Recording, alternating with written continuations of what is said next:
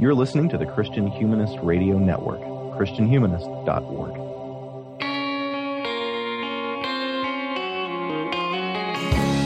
This is the Christian Humanist Podcast, a weekly discussion of theology, philosophy, literature, art, and other things that human beings do well. And now your hosts, David Grubbs, Nathan Gilmour, and Michial Farmer. So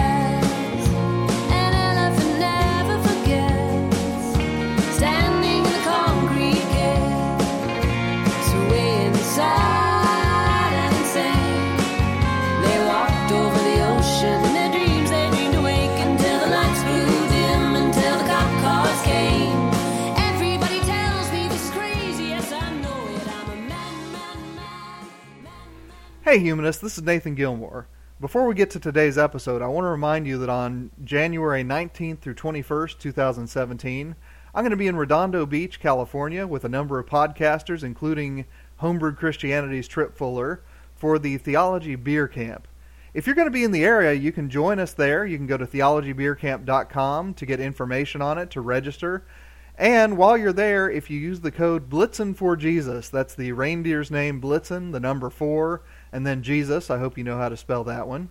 You can get $100 off of the registration, which includes uh, one meal each day at a minimum, uh, plus lots of swag, as Trip Fuller calls it. I assume there will be some pint glasses involved in that, as well as some books, as well as an opportunity to hang out with a fairly small conference style gathering talking about theology, trying to console Trip Fuller on the uh, last weekend of the Obama administration before the Trump presidency officially starts. At any rate, it promises to be a good time. I'd like to see as many of you there as we can. When you do go register, there will be a button there for which podcast you want to affiliate yourself with. The more people click on Christ, uh, Christian Humanist Podcast in that process, uh, the more Trip Fuller and the gang over at Homebrewed will know that you all came out to talk theology, enjoy some company, that sort of thing. So I hope to see some of you there. I'd be thrilled to meet you in person. January 19th through 21st, the Theology Beer Camp. And now, on with our episode. Welcome all to this week's Christian Humanist Podcast. I'm David Grubbs. I'm an assistant professor of English at Houston Baptist University in Houston, Texas. This is our Christmas episode, so uh, welcome to it. We hope you enjoy it. With me this fine, however the weather is where you are today, Michial, uh, is Michial Farmer, assistant professor of English at Crown College in St. Bonifacius, Minnesota. How are you today? I'm good, David. How are you? Uh, pretty decent. So, so cold, warm. Oh, it's cold, yeah. Bitterly cold, uh, the weather report said the other day. But I don't want to talk about the weather because I know our listeners uh, have, have told us that it's aggravating to hear us talk about it. I, I I would be interested to know just how cold it has to get before a Minnesotan says it's bitterly cold. The high was seven. Yeah, okay. That counts. Uh, the woo that you heard was Associate Professor of English Nathan Gilmour at Emmanuel College in Franklin Springs, Georgia. How are you this morning, sir? I am doing all right. I uh, turned in my grades for my uh, winter term class, so I've now taught five semesters this calendar year, the most that I've done in my career. So I thought you were already on spring break. Yes, yes. The, the, the patented Gilmour accelerated timeline. By this time next week, he will have a flying car. That's true. Well, I think it'll be a uh, sleigh, won't it? say what? I think it'll be a sleigh. Oh, you, you weren't supposed to out him, Michial. We should all be glad that Santa Claus isn't Nathan Gilmour.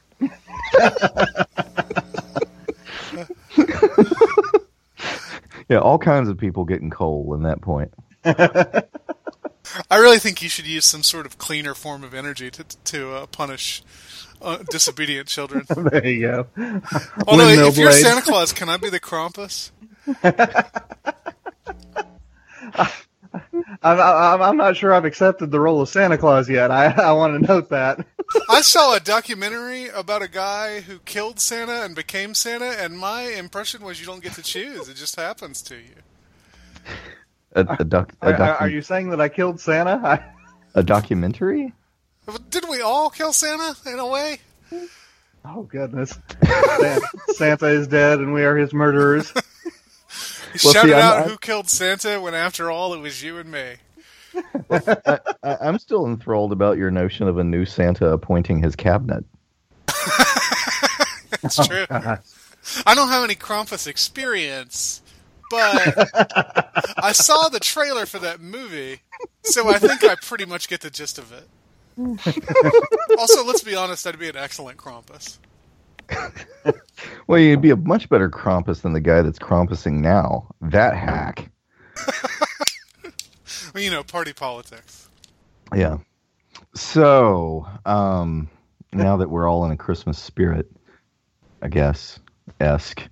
Uh, as I said at the end of our last episode, dear listeners, we're we're going to be turning uh, today in our Christmas episode to uh, Handel's Messiah, um, uh, George Friedrich Handel, uh, Handel, Handel, whatever. I say Handel like like a thing that you turn. I've always said handle too. Yeah, I don't know German what that is. though, right? So I yeah, would we performed in England, so they would say it handle. Yeah, yeah. The, Ge- the, you Great, know, the great English make influence a on point, Immanuel Kant. the, the English make a point of mispronouncing all foreign words. Yes. with, with joyful abandon. Garage and fillet and all that stuff. yeah, yeah. A val- yeah, my, my my valet. Yeah. Well, a lot of you are uh, having the opportunity to, or already have had the opportunity to listen to Messiah, dear listeners, um, or some some portions thereof. It seems to be something that shows up at this season. So, uh, you gentlemen, what is your experience with Messiah? Um, having listened to it, attended it, maybe had a chance to sing in it. Nathan. I have listened to recordings of it. I've never actually been to a live performance of Messiah, uh, save for one Christmas in high school when we actually did a high school band arrangement of it. Uh, I was at the time playing baritone saxophone, and anyone who has uh, played or been around baritone saxophone players in high school, you know that we're basically tuba players who can occasionally play sixteenth notes. Uh, so I mean, when I uh, honestly every I thought time you were I hear the tuba players with better weed. well, I, I don't want to give away all the secrets, but um, to this day, when I hear the uh, Hallelujah chorus, you know, you know, listening to it, prepping for this episode, what's going through my head is bum bum bum bum bum bum bum bum bum bum bum bum bum bum bum because I played that over and over and over again in rehearsal, and uh, now you know I, I can't even hear the choir anymore. I, I can't even hear anything that's actually in the uh, oratorio performance. I can only hear the modified tuba line that I played oh so many times. Uh, so yeah, I mean you know the uh, that is the only uh, live music version of it that I'm familiar with. I have listened to a few recordings of it, uh, and of course, I mean. Uh, this comes to mind just because of one of the Twilight Zone episodes, and I forget which podcast made this point, but uh, whenever something pleasant in the world happens, someone is going to sing the word hallelujah, and it's going to be the four notes from Handel's oratorio. So uh, even if you're not even aware that this is part of an oratorio, someone in your life is going to sing hallelujah, and that's just going to be, ah, something good happened. Yes. It really belongs Uh, up there with like the the first four notes of Beethoven's Fifth in terms of Oh gosh, song yeah. the pieces that have been completely ruined by uh, by commercials or Dance of the It- it- Sugar Plum Fairies. Oh gosh, yeah. Like, like I can't I can't hear things- D- I can't hear Dance of the Sugar Plum Fairies without picturing some kid sneaking downstairs Christmas Eve night. You know, it's also one of those things, and Michial, I don't know if you uh, picked up this affectation when you were uh, an Orthodox catechumen, but I've had more than one, you know, insist that I pronounce alle- Alleluia with five syllables, and uh, I always just have to say no. Handle does it with four syllables. Handle wins. handle with care. How about you, Michial? I uh, also have never seen it or sang it or played the baritone saxophone during it. I, I just have a recording, which I think I, I, I bought. Uh, Amazon had a deal a few years ago where you could get like ten hours of classical Christmas music for five bucks or something, and it of course came along with it, along with uh, the Nutcracker. So that that's my experience. I, this is not something I've spent an enormous amount of time with. I spent, I, I've probably listened to it all the way through, but I, I have never like sat down and thought about it before uh, David picked it for this episode. Hmm. I, I discovered it's pretty good. It is. It is pretty good. Um, I've I, I- every Christmas I listen to at least part of it, and and have for for a long, long, long time. I remember uh, our family had uh, cassette tapes of like like a best of because it's super long, right? Yeah, it's It two and a doesn't- hours. yeah, it's not going to fit on one cassette tape. Um, but the, the the sort of the some of the most known bits of it were were on there, and uh, most of them from part one. Mhm.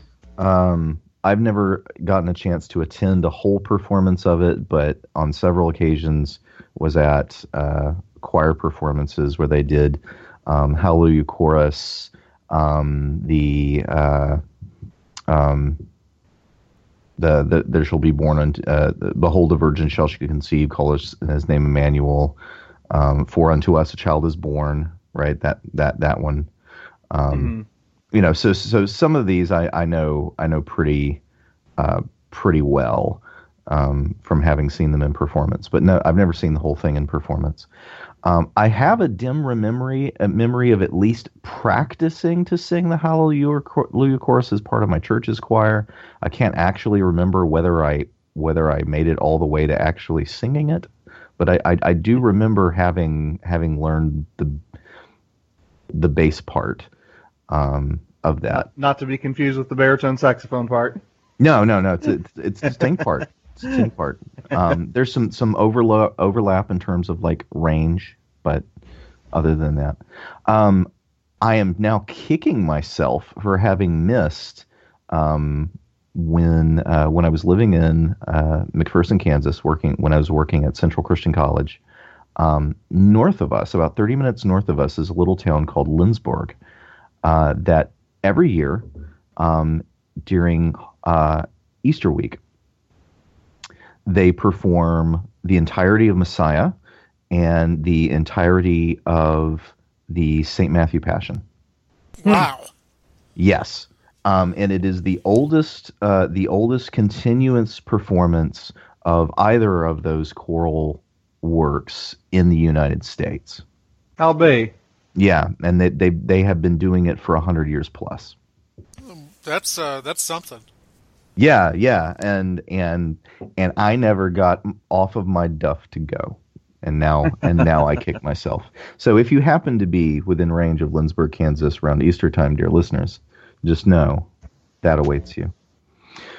Well, who is this George Friedrich Handel guy? And he isn't the one who wrote the words; he just wrote the music. Uh, Charles Jennens was the librettist for for Messiah. Although the degree to which you can say he wrote the words, I think, is pretty limited.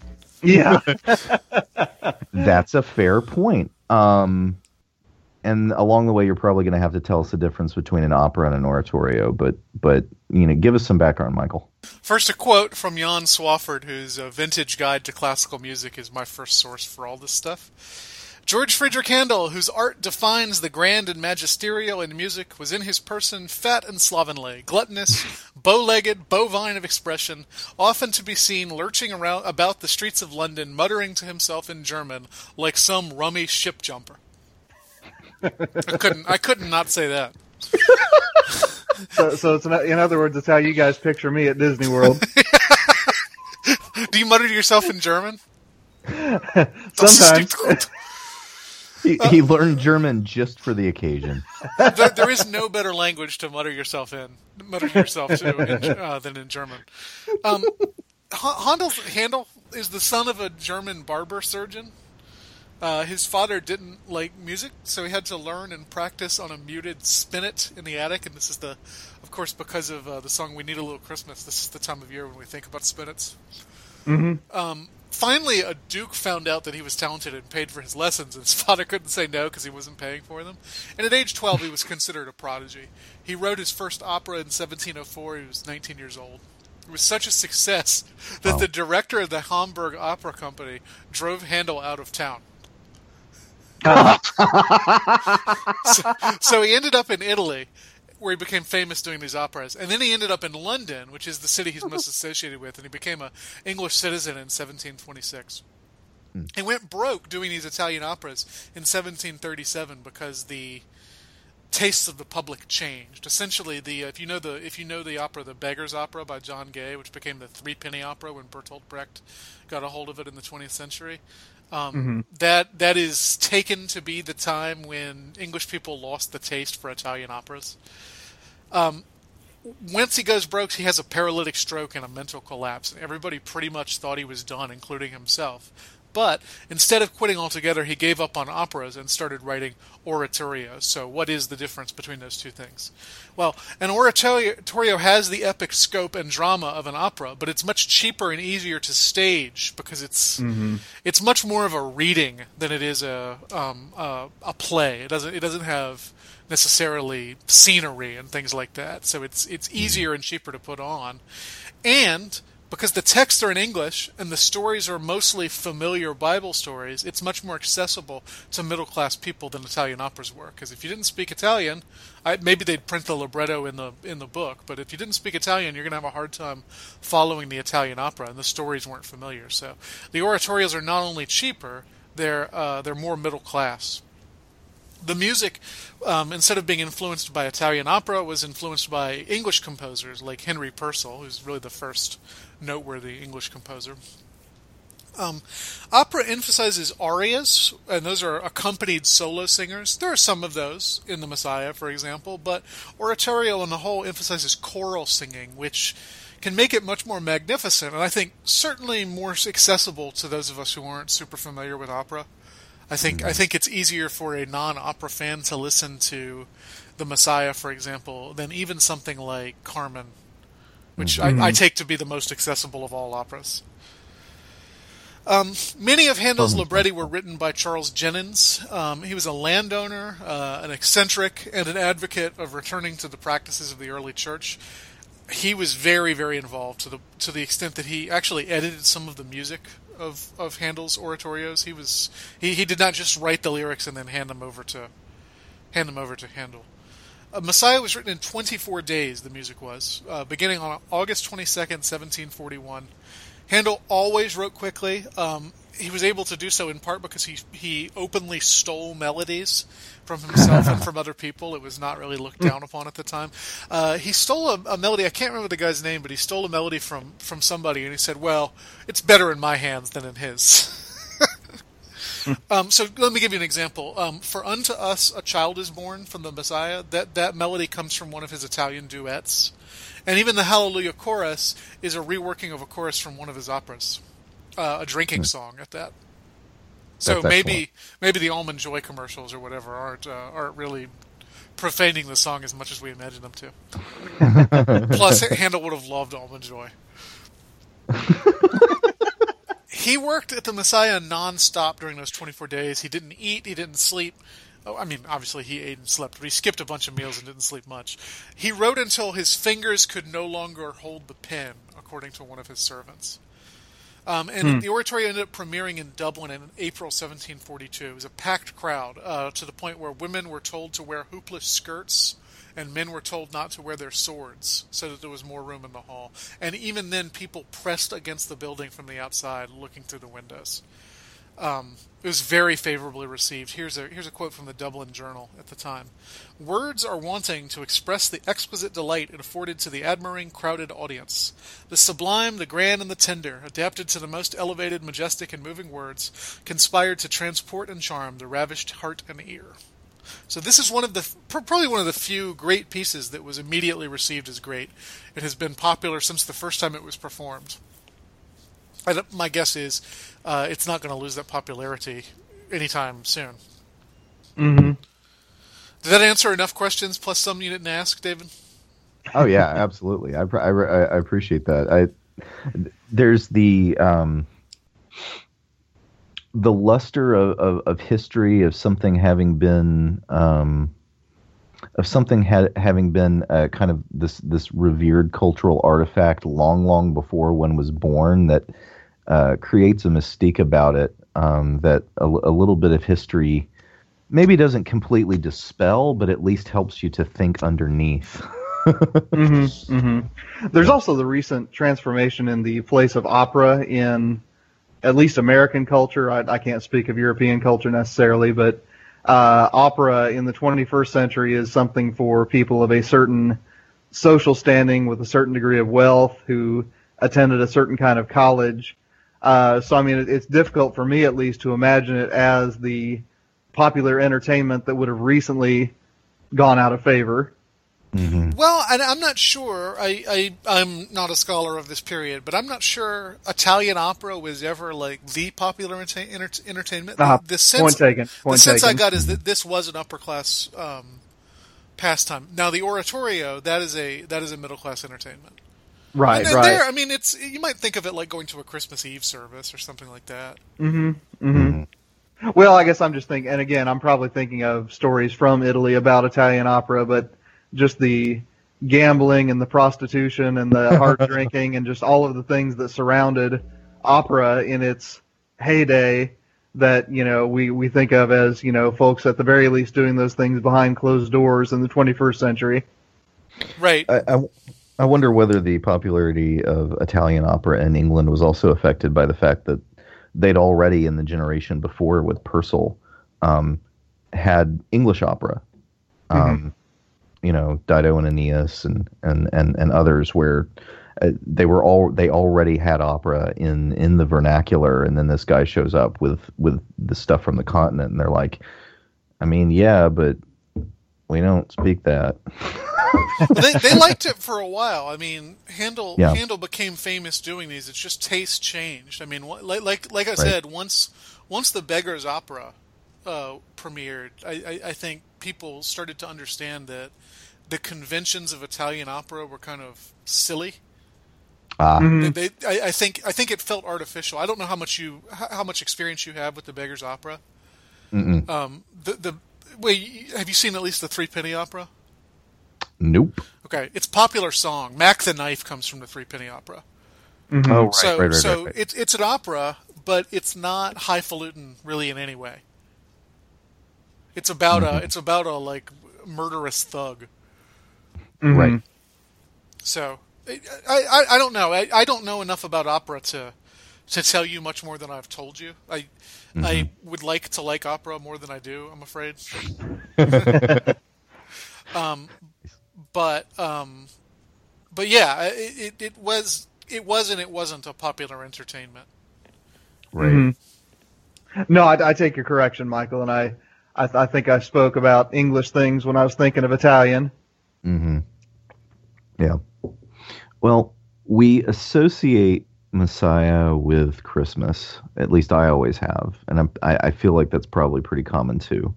Um, but it wasn't composed at Christmas or for Christmas. It wasn't performed then.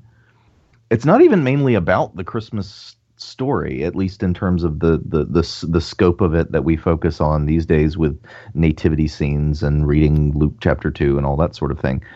Um, so, what is the full scope of Messiah's three parts? If you could give us a quick framework to hang our conversation on. Certainly. Uh, as David noted, this is a an oratorio in three parts. It largely consists of sung Bible verses, and we're going to spend some time as we roll along here talking about individual passages uh, from the three parts. But the first one uh, largely consists of uh, Bible passages that might not necessarily appear in Advent lectionaries, but you still think of them as Advent passages. These are coming of Christ passages. These are the coming day of the Lord passages. Uh, and it culminates in, you know, some songs about the nativity itself. Uh, so, I mean, the, I'm trying to think here, you know, the main upshot of that first part is expectation, just like it would be for any sort of Advent production.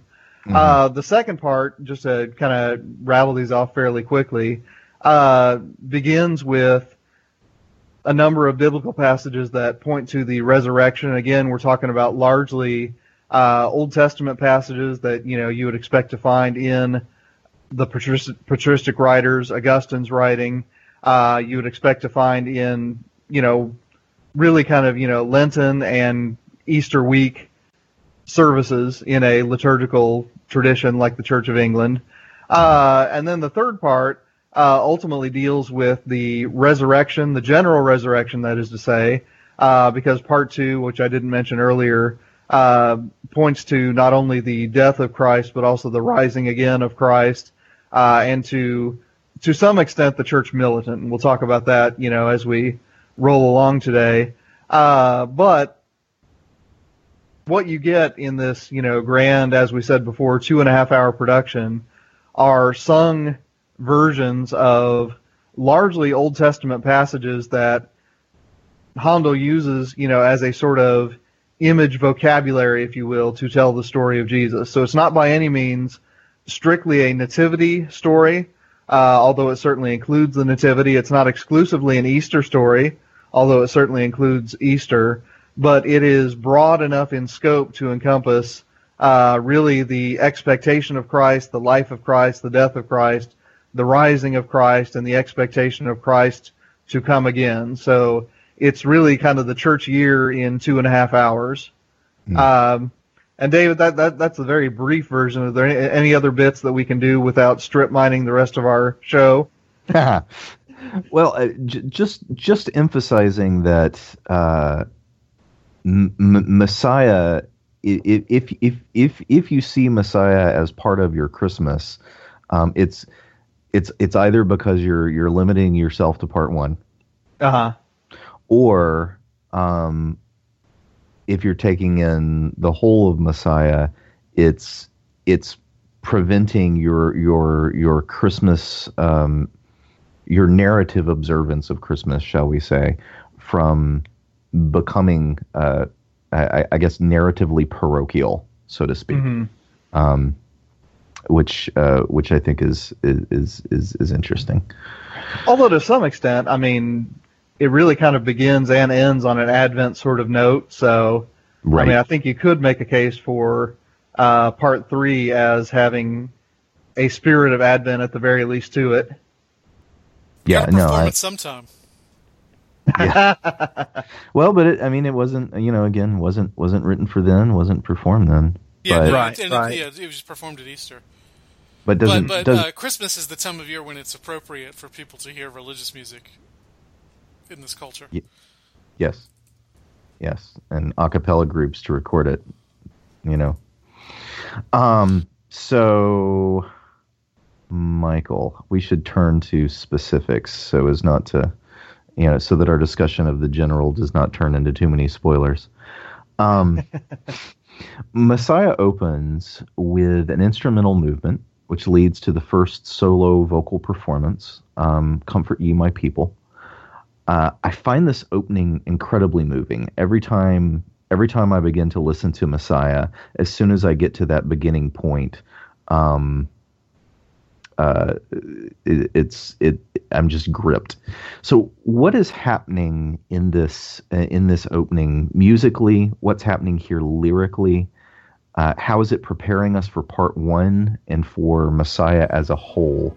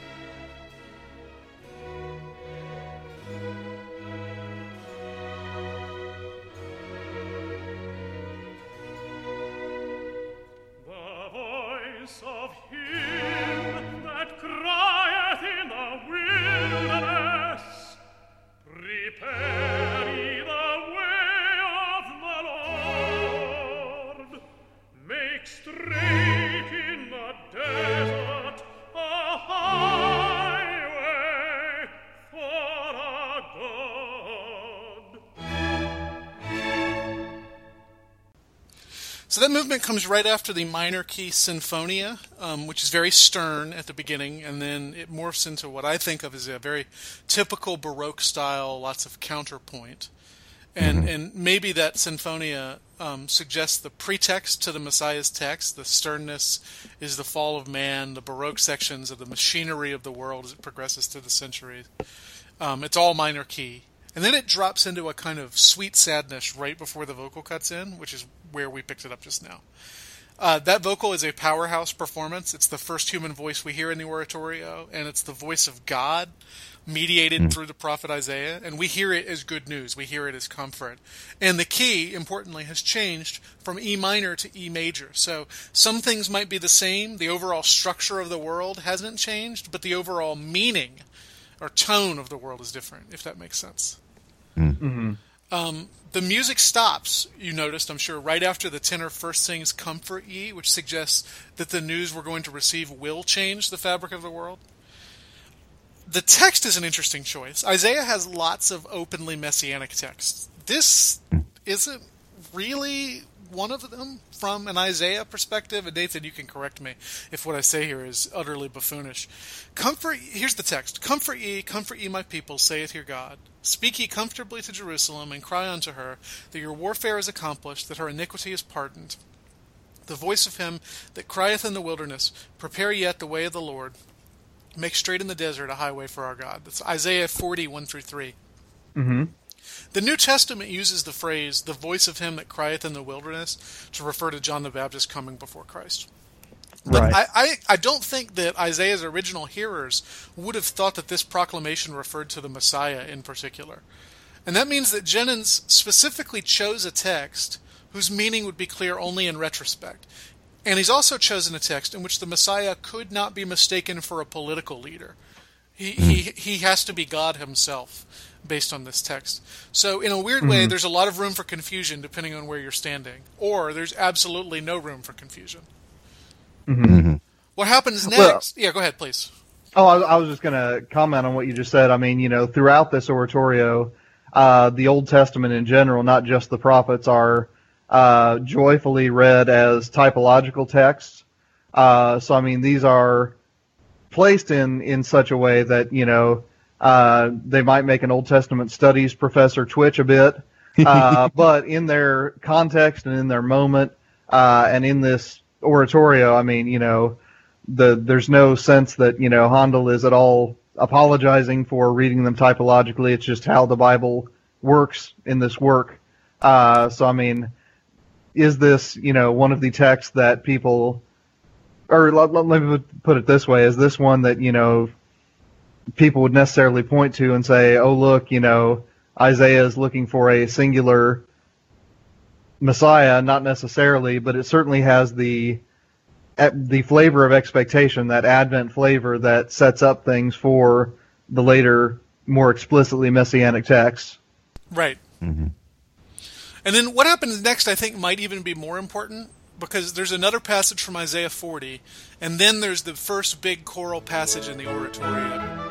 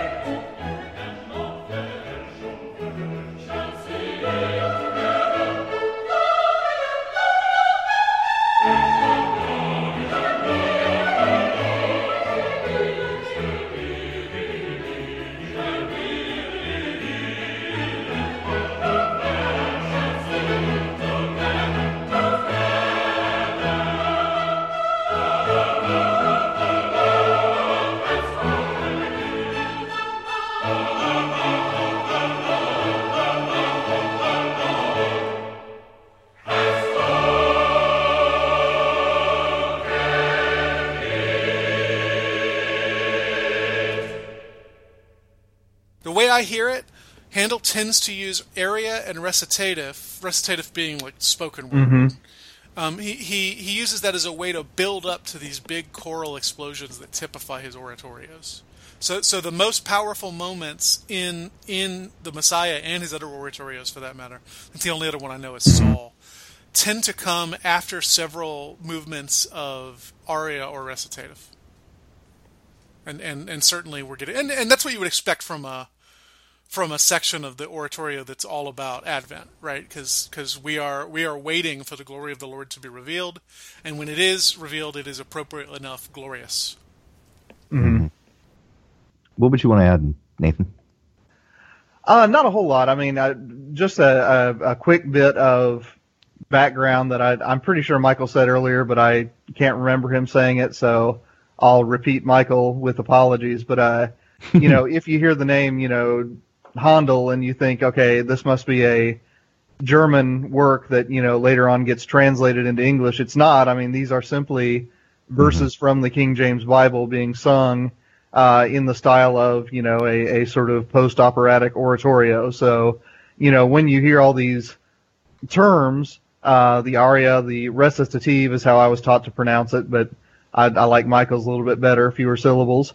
Um, these are, you know, very much the conventions of continental opera brought to bear on the text of the King James Bible. So, you know, all of these very typological readings of Isaiah and of the Psalms and of, you know, Malachi and so on and so forth, punctuated with some actual New Testament text. These are all verses that, you know, at least in the 18th century would have fallen familiar on the ears of the audience.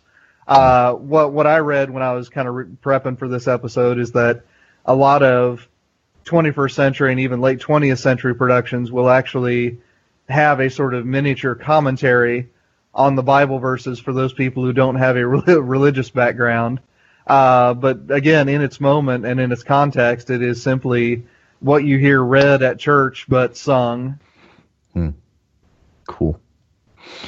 One of the things that I find uh, that that retro- retroactively, and obviously this is a thought that I didn't have, you know, growing up with this piece, but something that I've had more recently is the the um, the the way that the coming of Messiah and all the rest of, and and and uh, the rest of the of the piece is situated uh, alongside of the prophet's comfort to Israel in exile, and that and that being something that um, you know what what what I've heard of of N.T. Wright and folk like that um, that that exile theme is is something that I guess I've be, I've become more attentive to.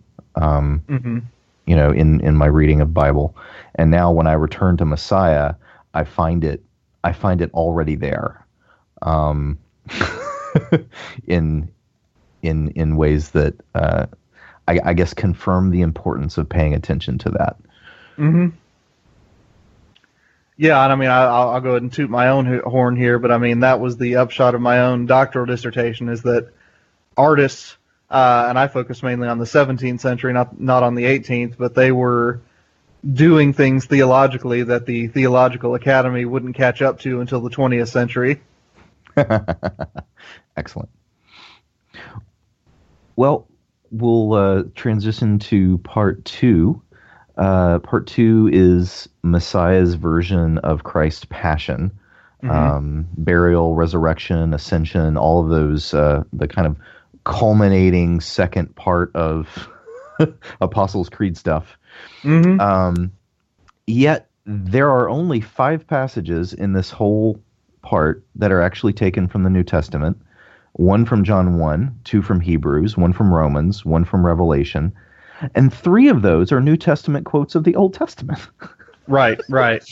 so, what work, exegetically, canonically, Christologically, theologically, whatever other uh, you want to throw in there, um, is part two accomplishing with these moves? How is how is Jennens teaching us to read Bible?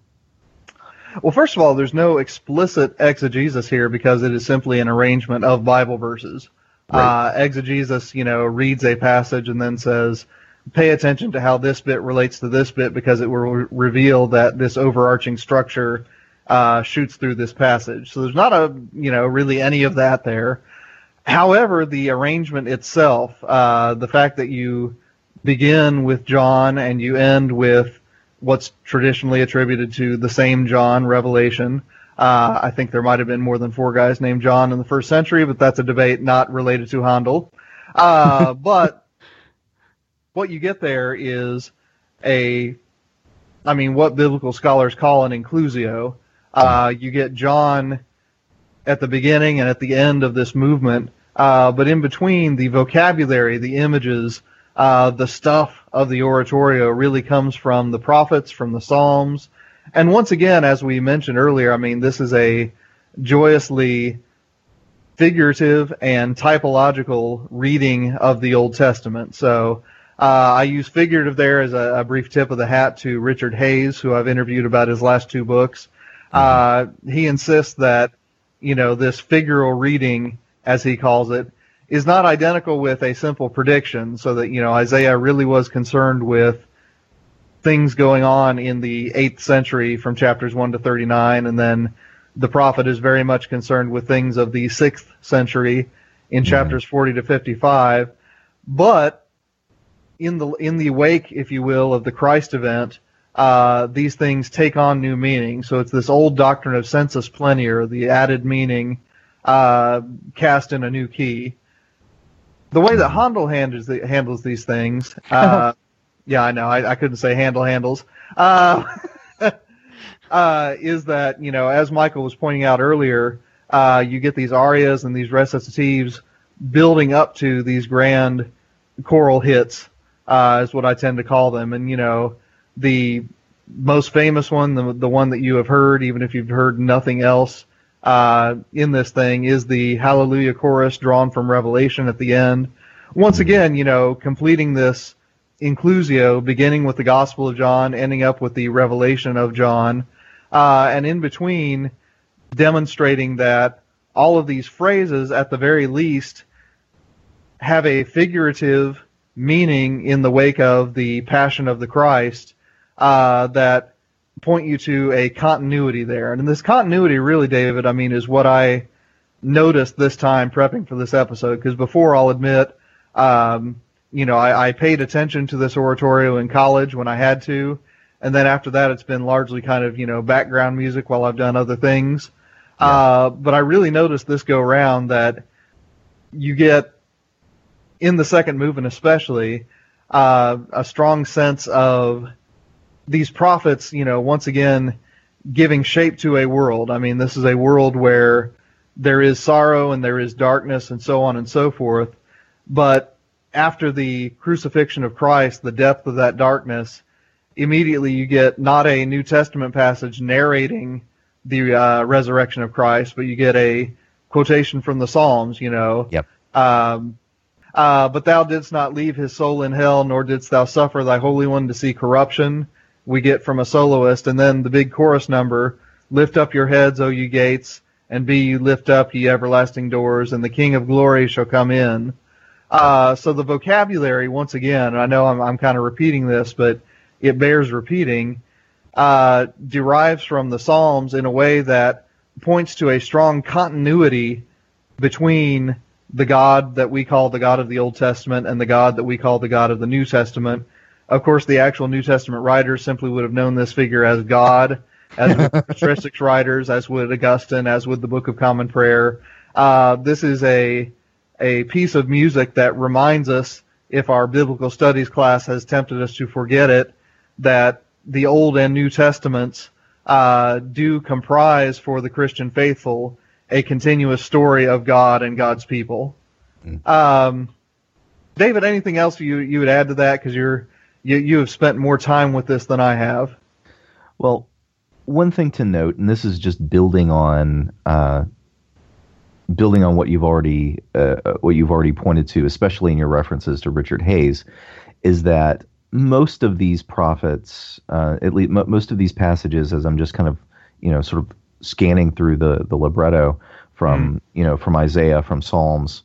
Um, are psalms, are uh, portions of the prophets that the New Testament writers actually do reference Right. um, in the in this context. So it's not Charles Jennens just kind of like wandering through the text of the Old Testament, um, plucking quotable quotes that he thinks sound Jesus-y.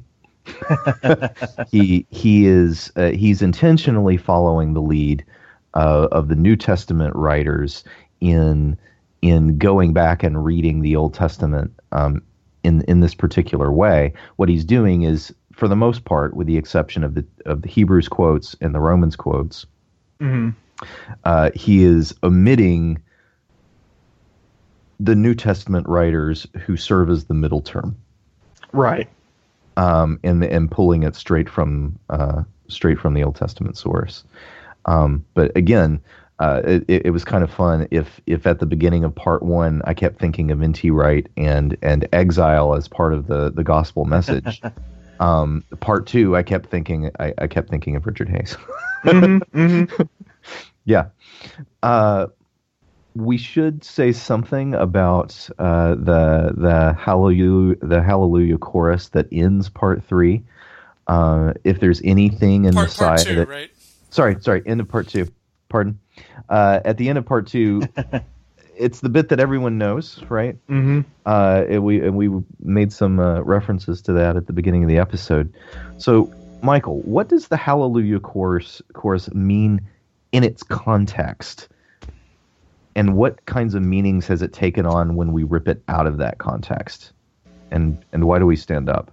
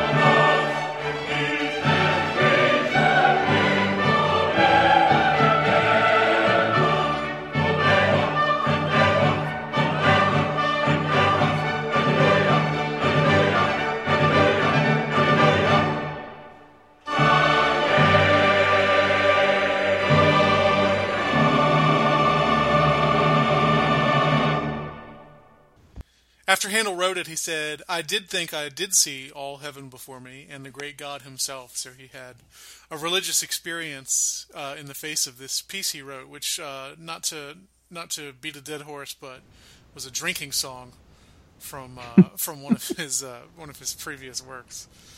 Uh, it's not a Christmas piece, and it's not an Easter piece either. Um, I think sometimes people think, well, yeah, it's not a Christmas piece, but it's about the resurrection, but it's not. Um, Jennens called this Right. section God's triumph, and it actually depicts the second coming of Christ and not a gentle second coming. The aria just before it is Thou shalt break them with a rod of iron, if that gives you some idea.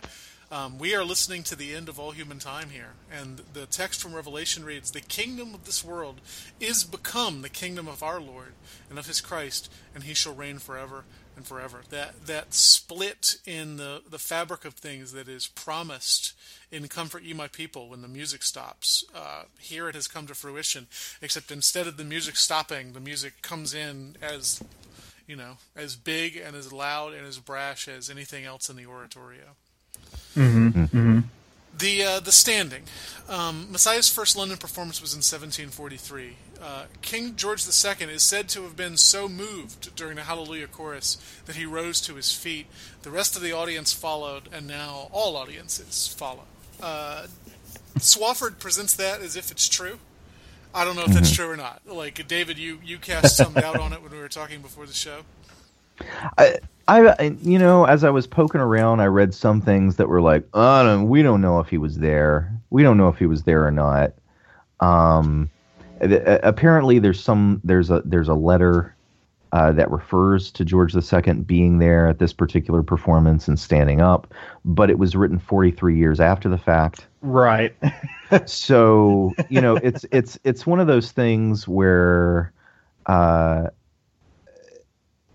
you know we we we, we don't have we don't have you know a diarist like Pepys or someone like like on site. Like like dear diary went to went went to messiah. George stood up. Everyone else stood up too. It was awkward. Um we we- don't have the smoking gun as it were. Um but th- there has to be something to account for it um, because there's nothing in the libretto that says and now all stand hmm right it's it's not like that that that that music minister move when they kind of like turn around and raise their hands at you know the the congregation and says now you stand up and join um By the way, do know, there's- people people sing along with this typically, right?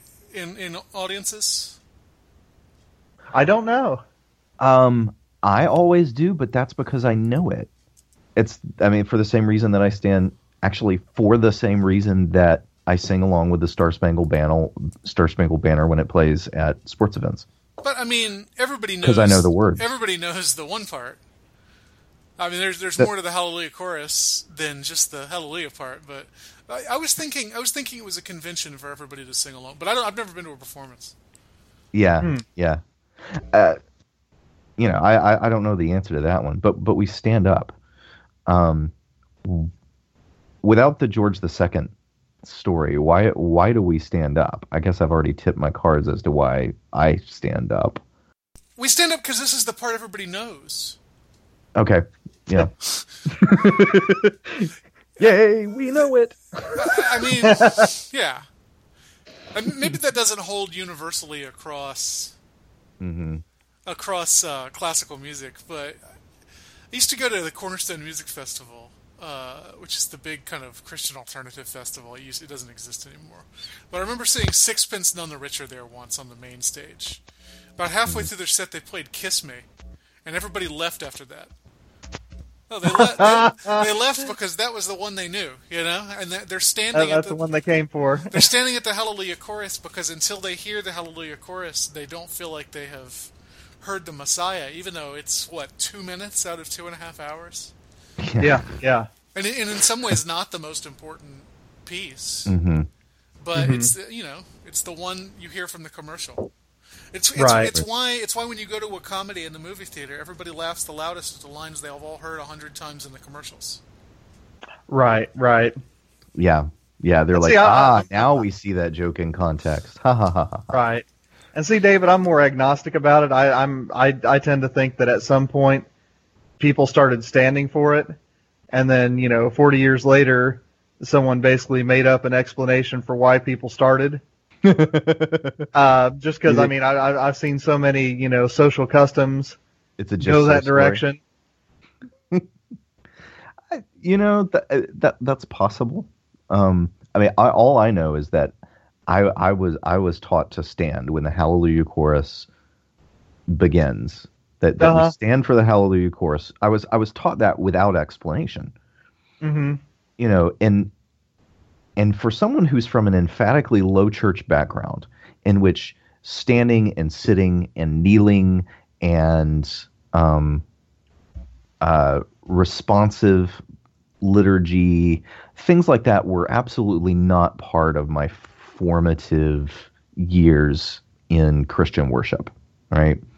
Um, but my body knows what to do when the hallelujah when the hallelujah chorus starts, and I might be cynical about the explanation for it, um, or about you know uh, uh, other reasons connected to it, but I keep I, I keep running in like you know um, you know James K. Smith directions. Um, when when I think about what role that that bodily response um, plays in, in in my own life. That's fair enough. That's fair enough. And I, I think of it as just part of the grammar of a performance of it. That that's where people stand up. Right. And uh, you know, I guess, I guess, you know, just historically, ling- historical linguistically, I don't think that's an adverb, but I just made it one. Yeah. Um, you've got these moments like, you know, I mean, the one that I always point to because I I got fooled by this for, gosh, had to be 20 years. Is uh, you know, I was told that you know one of the Looney Tune kings of England, and I can't remember which one, uh, was was dubbing everyone knights, and he even dubbed his favorite cut of steak a knight, and thus it became sirloin. And then, you know, here just a few years ago, you know, I, I ran across an explanation that says no, it was basically a a mispronounced French butcher's term that you know became sirloin in English. That makes more I'm like, sense oh, to me. that's not near that that's not nearly as fun. not sirloin. no, not not nearly as fun. not nearly as fun. Well, I I, I like that little. I, I I happen to like that little bit of that little bit of Christian culture. Even e- maybe even better without the explanation, um, because mm-hmm. it's it's one of those things that makes a culture a culture. That there are things that everybody just knows that this is what we do. Um, I, I, I think that's I, I- think it's pretty neat. Well, parts one and two are Old Testament heavy, but the only Old Testament in part three is from, of all things, the book of Job. Yes, indeed. So, what on earth? What is Messiah in this broad Christian tradition that we've been talking about? What does Messiah find in Job that lays the groundwork for the rest of part three? Well, let me say a quick word about the rest of part three first. I mean, it it begins with that uh, quotation from Job. It ends with uh, more revelation because you know what else would you end a movement of Messiah with? Uh, but in between, really, it only pulls from two chapters of Saint Paul. Uh, 1 Corinthians 15, which you'd expect for a, an oratory about the resurrection, and then Romans 8, another logical place. So, I mean, this one is much briefer uh, than the other two mo- movements. Uh, but to address Job, here is where, again, my uh, master's degree in biblical studies just makes me twitch uh, every time a, a modern guitar and drum set praise band uses this passage from Job for this purpose. Uh, but because, you know, like David, I appreciate living in a culture, I can forgive Handel a little bit more. Um, is that, you know, read in the context of the middle chapters of Job, uh, Job here is raging against whatever invisible being did this to his family, did this to his property, did this to his body. And he invokes a phrase uh, out of Leviticus and Numbers, the Goel Hadam, the Redeemer of Blood. Uh, and, you know, he says that even if God kills me, which, you know, he said, you know, really since chapter 3 of Job, is what he expects, right? I mean, that's the only thing left that God's just going to strike him down. And he says specifically that, you know, he's not like a tree where you can cut off a limb and it'll grow back. Uh, he's not like the grass that dies in the winter but rises again in the spring. Once he's dead, he's dead. So, uh, you know, reading this passage in that context, you know, I mean, this is Job saying, when God kills me, or whenever this invisible being kills me, because in chapter 19, it gets kind of ambiguous, you know. Uh, I'm not even sure that it's God that's doing this to me. And I tell my students when I teach this book, this is the one part of Job where I think he might have at least an intimation that there's some other entity that we call Hasatan involved in this thing. hmm But none of that matters when you watch the Messiah, uh, because we get the word Redeemer in English, and when we hear Redeemer, we think Jesus, as we should, because Jesus is the one who redeems. Uh, we're not looking for people to avenge us, you know, when we've been murdered. We're looking for someone to forgive our sins. Uh, and so we get, you know, this wonderful passage that really becomes more wonderful when you completely ignore its context in the original book. Uh, and the passage is thus, I know that my Redeemer liveth, and that he shall stand at the latter day upon the earth. And though worms destroy this body, yet in my flesh shall I see God. And again, if you take that verse as an island, uh, it is a wonderful vocabulary. It's a wonderful image uh, for the resurrection at the coming again of Christ that we saw happen in the Hallelujah chorus. Uh, so, I mean, as far as, you know, is this something that would pass muster in the Journal of Biblical Literature? No. Uh, is this, you know, really good typological context can, you know, take a hike kind of Bible reading?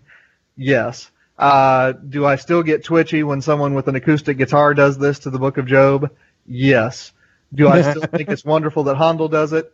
Yes. Do I contradict myself? Very well, I contradict myself. Will I continue to ask myself questions and then answer them? Yes, I will. What do you think? What do you think, Michial? Oh, you know, Nathan is the uh, Nathan is the, the biblical scholar here. I, I don't think I ever would have thought anything of it, specifically because of that song "My Redeemer Lives," uh, which I knew long before I knew Nathan, and uh, patiently allowed Nathan to rip apart on numerous occasions. I think on this very podcast.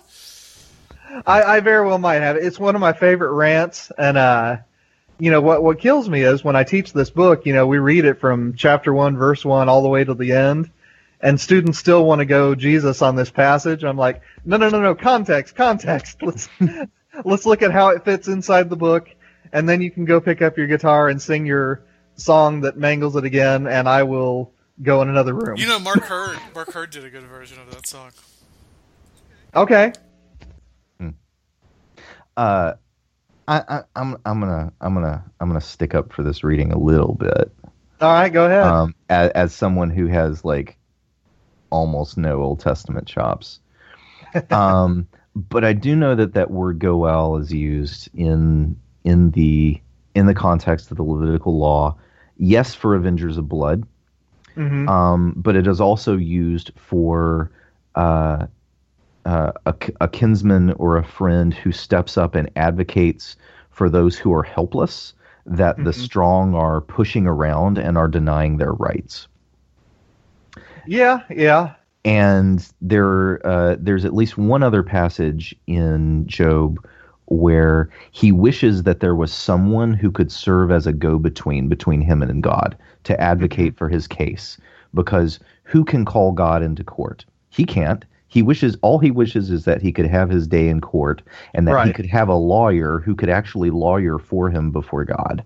hmm Um, so maybe I'm not gonna, you know, just immediately leap from that and say, well, clearly, clearly Job is talking about Jesus. Um, but I do think that this is one of those cases where we could, where as a Christian, I can look at what the New Testament tells me Jesus is and does, and I Mhm. can look at Job and say that the kind of thing that Job might be wishing for here is the kind of thing that Jesus is for me. Okay, all right.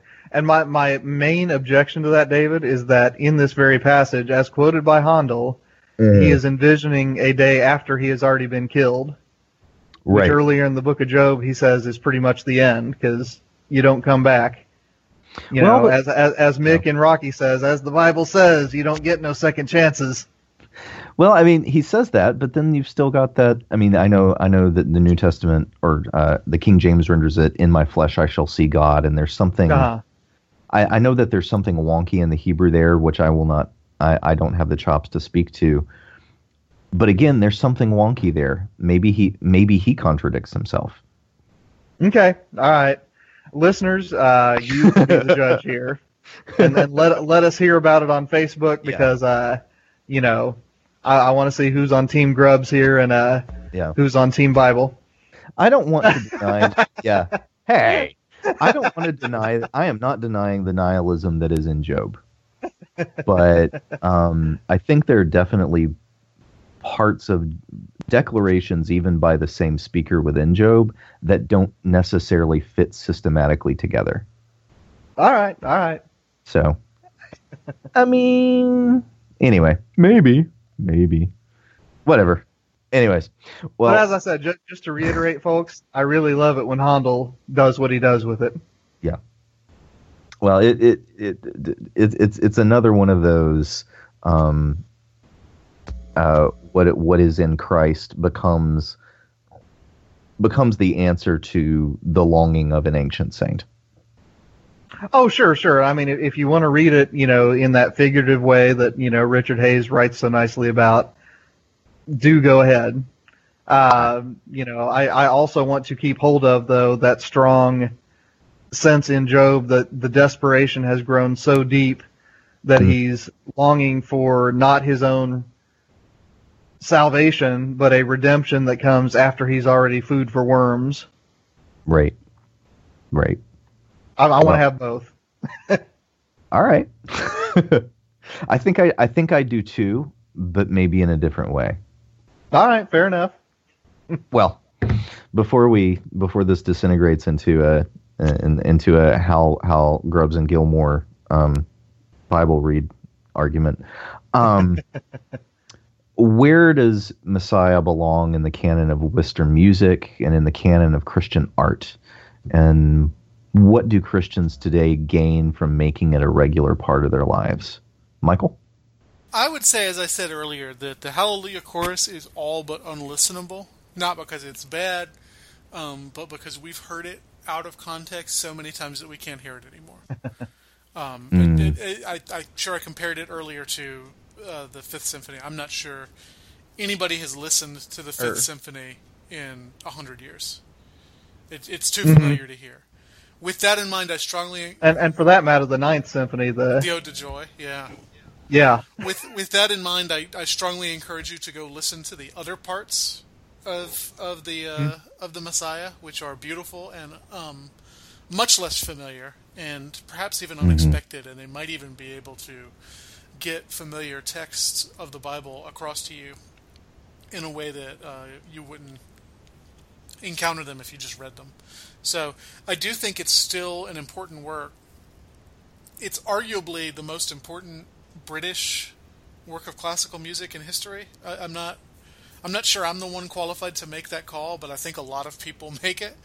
Um, so it's it's important not just for the Christian artistic tradition, but also for you know the Anglo-Saxon um, artistic tradition. But it can be difficult to hear the most famous parts of it. So go listen to the rest of it. And if that doesn't work, go listen to something like Saul, uh, which is equally grounded in Scripture, but much less familiar, and you might actually be able to hear that one. Cool. Nathan. and I'll take what Michial said and, I, and just say that you know the reason that Michial is right there is precisely what he mentioned earlier in the episode that Handel has this sensitivity for the rhetorical movement of a text. Uh, when a text is in a moment of darkness and of expectation and, and perhaps even of lament, uh, we get a very restrained, a very quiet, a very plaintive call in this oratorio that is followed up by these moments of great triumph. So, if you've had your intro to Bible and you know the structure of a lament psalm, hopefully you re- recognize what I just recited as the sort of standard structure with obvious variations in the Psalter uh, of the initial complaint, the narrative of the situation, the turn towards confidence in God, and then the proclamation of faithful expectation. Uh, these are things that you can pick up when you read it, and you should pick up when you read it, and you should read it after you pick it up. Uh, but it's something that, once again, when you put it alongside an orchestra and alongside a chorus, uh, it really does become a different kind of art, and you really do experience it uh, with another dimension added when you listen to Messiah. So, uh, David, what would you add to all that? I, I, I think there's a real good in continuing to preserve and develop a taste for um, these uh, older contributions of past generations of Christians um, to the the artistic celebration, digestion, understanding um, of Christian truth. Um, yes, we need to keep it fresh in the art of our own time, um, but uh, there is a uh, there is a, a, a, long tradition as well that um, that I think rewards our engagement, and more importantly, it makes us part of this um, this larger historical people of God, and Messiah is one of those things. Um, now, don't think that Messiah is the only one of those things, because then then you know uh, I've I've somehow confused you know the Church Universal with 18th century England, which which I don't want to do. but this is this is part of it, right? This is this is this is part of it, and I think that's I think it's good for our historical sense. Very but good. I I also like um, what you said, Nathan, about the um, the the consolation, um, uh, the the the psalm that that psalm move from from desolation to consolation. Um, And for me, and these are these are my recommendations. Um, listening to the first piece of part one, "Comfort Ye My People," and the last uh, the last solos of the first solo of, of part one, "Comfort Ye My People," and the last um, solos, um, "He shall flee, feed his flock like a shepherd," um, which blends Isaiah forty with uh, with Matthew eleven. It's uh, it's just so lovely, and the the the warfare, the burden of warfare, and the burden of iniquity um, that's talked about in part one. He he returns to that same chapter of an Isaiah and talks about this. This is what it looked like when looks like when God comes and gives you that comfort that you need, and then he blends that right into Matthew eleven. Um, it's it's it's it's just lovely, and it's the kind of thing that I think um, can tune Christian souls to what what gospel ought to feel like. Wheel. That is all we have for today's episode. Um, for our Christmas episode, we wish you all um, a a good rest of your. Uh, let's see how much of. There won't be much of Advent season left uh, left by the time this drops, but you know, s- still a, still a little bit left. Five days. Um, and, and- yeah, enjoy your five days of Advent before before Christmas comes. Um, uh, if uh, if you are part of a congregation that will be uh, worshiping on the Lord's Day and Christmas as well.